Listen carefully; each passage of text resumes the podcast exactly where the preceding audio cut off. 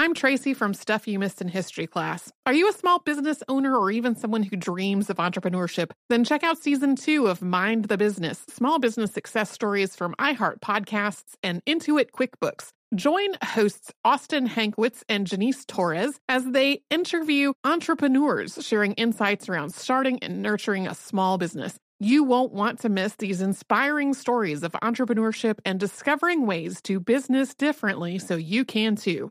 Planning your next trip? Choice Hotels family of 22 brands has over 7,400 locations and the perfect hotel for any traveler you want to be. Like a Cambria hotel serving up locally inspired craft cocktails for all my folks who maybe want to meet up and talk about Mad Royals. Check into a Radisson hotel with flexible workspaces for you strivers who listen during business travel. Or a Comfort hotel with free hot breakfast, family friendly pools, and big spacious rooms for the parents who listen with their kids and need a little retreat. What are you waiting for? Join Choice Privileges and start earning points toward your next stay. Find a stay for any you when you book direct at choicehotels.com, where travels come true.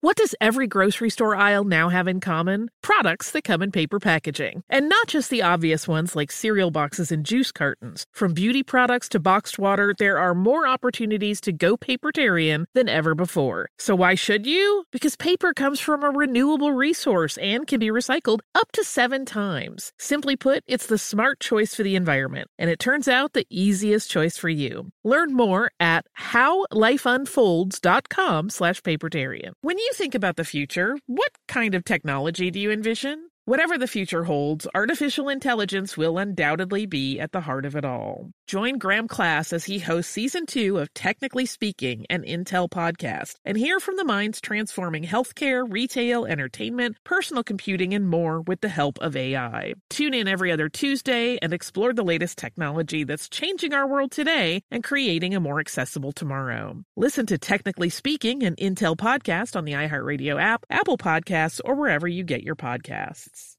Welcome to Stuff You Missed in History Class from HowStuffWorks.com.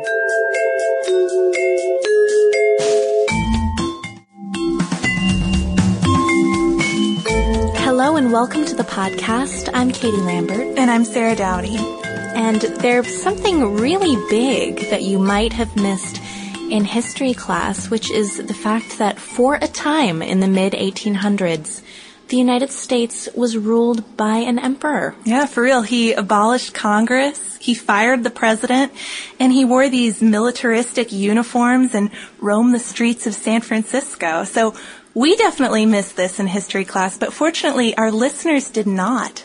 No, our subject for today, the self-proclaimed legendary eccentric Norton I de Gratia, Emperor of the United States and Protector of Mexico is one of our most popularly requested subjects in the history of listener mail. Yeah, it's up there with like Canadian history and history of the 60s, like very broad topics. So we will we will oblige today. So we don't know a whole lot about Joshua Abraham Norton's early life except that he was probably Jewish and he was probably born in 1818 or 1819 in London. And from there his family must have moved to South Africa and he obtained a pretty substantial amount of wealth while he was living there. He arrived in San Francisco in 1849 hoping to make some money off the gold rush like everyone else did. And he was a successful merchant worth about $40,000, a lot of money at the time. Uh, but he may, according to some accounts, have already shown signs of psychological instability. But Sarah, you said you didn't put a lot of stock in that. Well, other accounts say he's he's fine until later in his life, and we'll certainly be getting there soon. But whatever, he does quite well in commodities, and his fortune balloons to $250,000. He's even invited to join San Francisco's Vigilance Committee, which is a pretty big deal. It's not a vigilante Not vigilante as I originally read it. That would be a different kind of podcast. But in December 1852, he makes a really bad business decision. There's a rice shortage that drives up the price of rice from four cents a pound to 37 cents a pound. And he's thinking, I'm going to cash in on this. So a ship arrives in the harbor and he decides he will buy the entire shipment of rice at 12 cents a pound, probably thinking he's getting a pretty good deal, right? Well, right as he's about to close the deal, another ship filled with rice comes in and the value plummets to three cents. And of course, Norton is ruined by his, his could have been deal. And it's unclear exactly what happens to him after this, but it seems as though Norton tried to pay off his debts before he declared bankruptcy in 1856. And the last record of him in this period of his life is as a juror in September of 1857, and then he disappears. He's gone. So two years later, he comes back, September 17th, 1859. He's dressed as Napoleon III when he wanders into the offices of the San Francisco Bulletin demanding that they publish this proclamation. And the Bulletin editor at the time, George Fitch, is he's okay with this. You know, this strangely dressed man coming in, ordering that he print something, and uh, issues the proclamation. At the peremptory request and desire of a large majority of the citizens of the United States, I, Joshua Norton, declare and proclaim myself Emperor of these United States.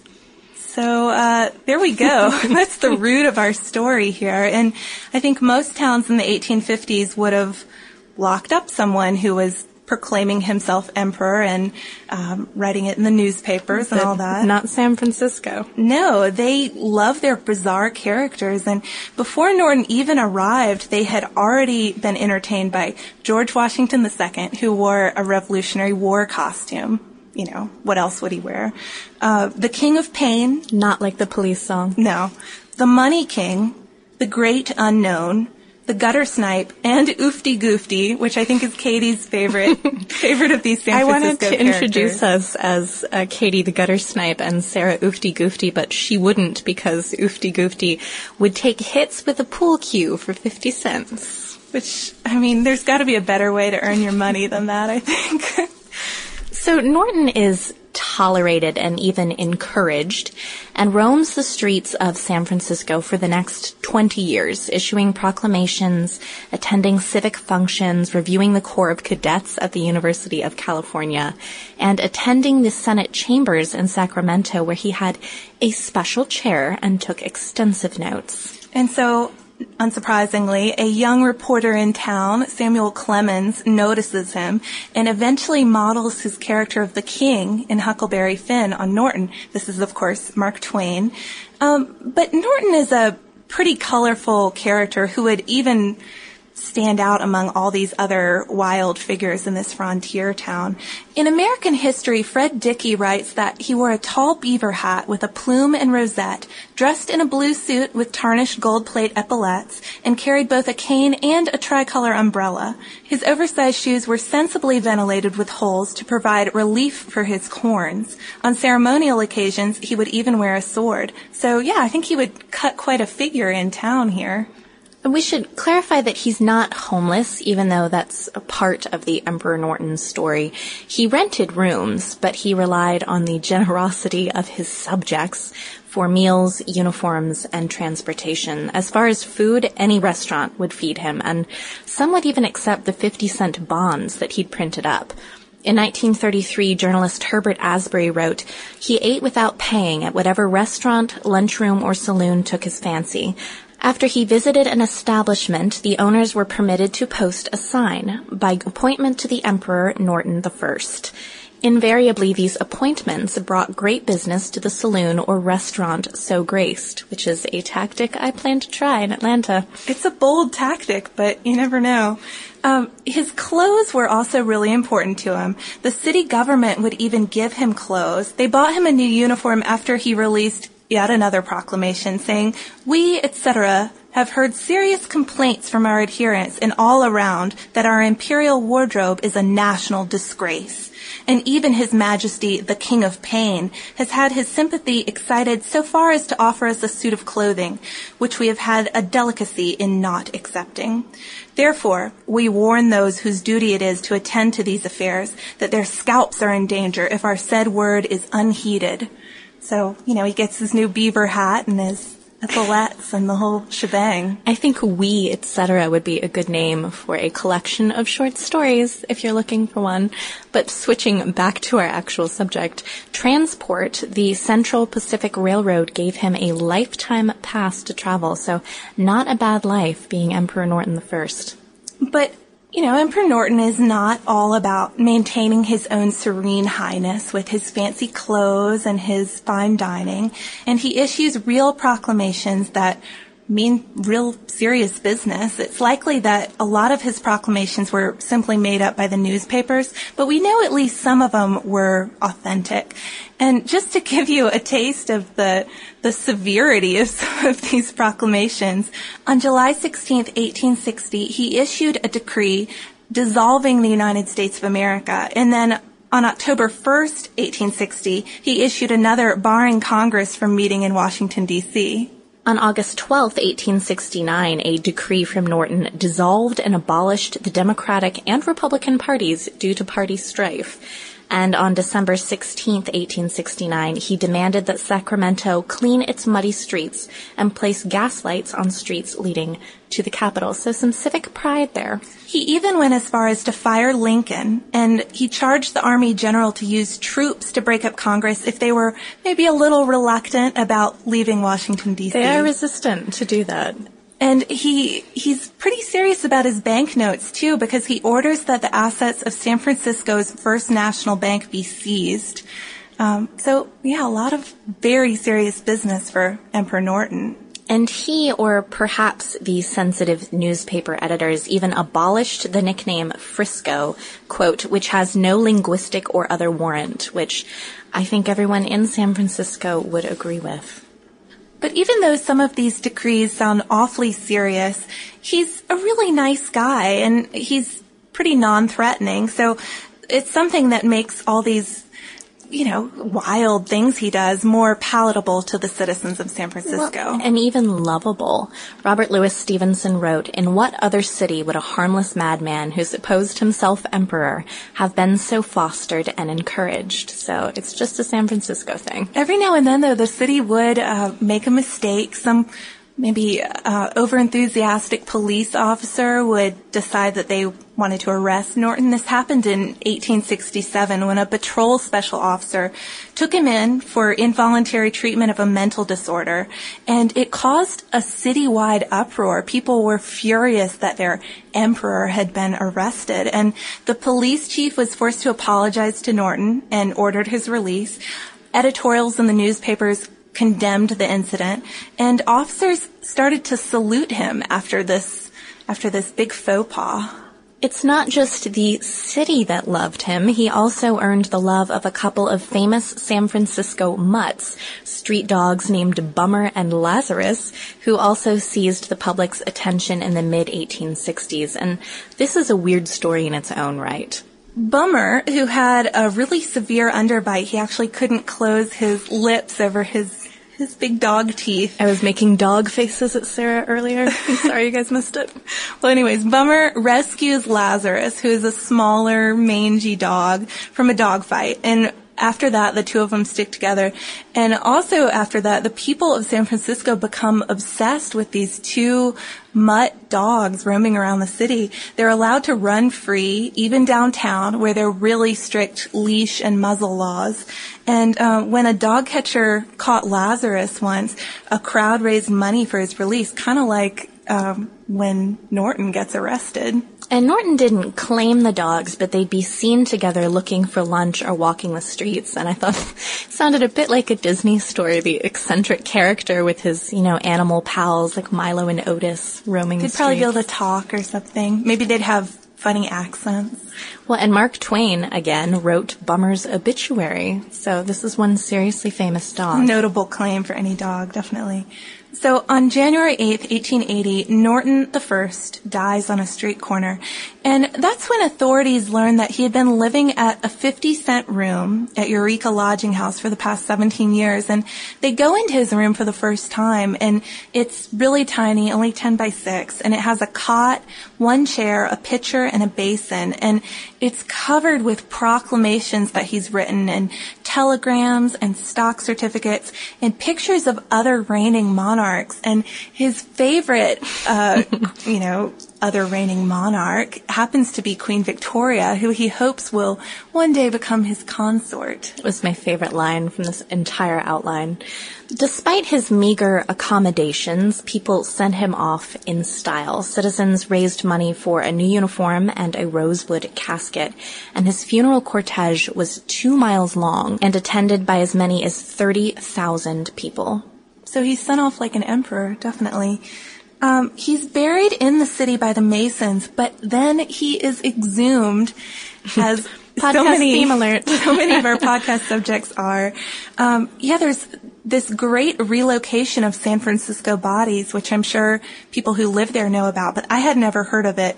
They're relocated to Colma, and Norton is exhumed in 1934 and reburied in Woodlawn Cemetery. And a strange side note, this is the same cemetery where previous podcast mentions such as Wyatt Earp, Joe DiMaggio, and William Randolph Hearst are now buried. So good company, I guess. His name was bandied about in the past several years due in part to an 1872 proclamation in which he called for a suspension bridge to be built as soon as convenient between Oakland Point and Goat Island and then on to San Francisco. And some people had suggested that the Bay Bridge be renamed in his honor, but perhaps unsurprisingly, the people in Oakland were not impressed with the idea. Yeah, if you look up the San Francisco newspaper quotes on this, people in Oakland have some pretty funny ideas, funny opinions of Norton. Um, so we're left with a big question here. What went wrong uh, for Norton? You know, he's he's this very successful businessman. He has this great uh, disastrous ruin, and then he descends into uh, severe delusion. And people have thought, you know, maybe the rice speculation and the failure with that actually drove him insane. A 1939 biographer, Allen Stanley Lane, said, There is no evidence that Norton revealed any striking erratic tendencies during his business career. He probably held in check any irrational whims, but being a proud and sensitive man, he suffered great mental torture over his misfortunes. But we know from other accounts, though, that he may have shown signs of delusion even before his great rice failure. But a more modern analysis suggests that he wasn't schizophrenic or bipolar, but maybe he reached this delusional state after the stress of his failure, which is in keeping with the, the earlier assessment. Regardless, his eccentricity has lived on in the public imagination and that of our listeners. Even if his name won't grace a bridge, there have been books and plays and operas written about him, Henry Mollicone's Emperor Norton. And in California, there have been beers, sundaes, inns, and a now defunct record label named for him, which Sarah was looking up earlier. Yeah, weirdly enough, they represented Ladytron. Uh, but members of the Raucous History Society, E. Clampus Vitus, which has also been a listener suggestion lately by Lucy, make these annual pilgrimages to his grave, which uh, kind of reminds me of Houdini, too. Yeah, and the seances. Yeah. And his cane is kept at the California Historical Society, but Sarah has a different favorite fact about him. Yeah, in August 1870, he responded to a census taker listing himself as living at the address 624 Commercial Street and noting his occupation as emperor. Of course, what else would it be? So that answers the question of our podcast title, Who was Emperor of the United States? And that brings us to listener mail. So our first email is from Kira in Ireland, and she wrote that she had to choose a project for a major exam in Ireland that you basically have to do well on before you get into college, and she couldn't decide what to pick. And after listening to a few of the Medici podcasts, she found her subject, and she just wanted to say thanks and uh, let us know. So you're welcome, and we're glad that you loved the Medici. And we have another Medici email. And this one is from Sarah in Illinois, and she wrote, I liked the Medici Super Series. I have a vague memory of reading about Catherine de Medici's corset when I was a kid. It had the zodiac symbols on it, I think, and I remember wanting one just like it. I remember reading that the ladies of her court were only allowed to have small waists, 13 inches or smaller. And Sarah, this is actually something I read in a biography of Catherine de Medici. She kept a flying squadron of lovely court ladies around her, in part to counterbalance her as this um, very serious widow dressed in mourning. She she knew it kind of set her off, you know. And as always, if you'd like to email us, we're at historypodcast at howstuffworks.com. And you should also follow us on Twitter at Missed in History or join our Facebook fan page where we post all kinds of cool stuff that we're reading and researching. And feel free to check out our homepage at www.howstuffworks.com. For more on this and thousands of other topics, visit howstuffworks.com. And be sure to check out the stuff you missed in history class blog on the howstuffworks.com homepage.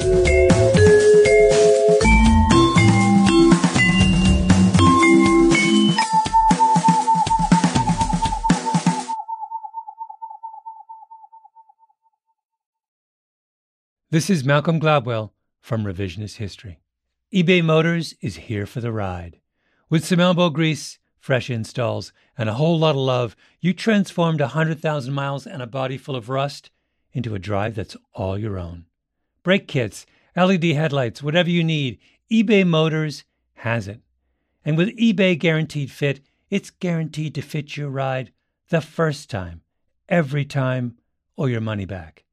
Plus, at these prices, you're burning rubber, not cash. Keep your ride or die alive at ebaymotors.com. Eligible items only, exclusions apply.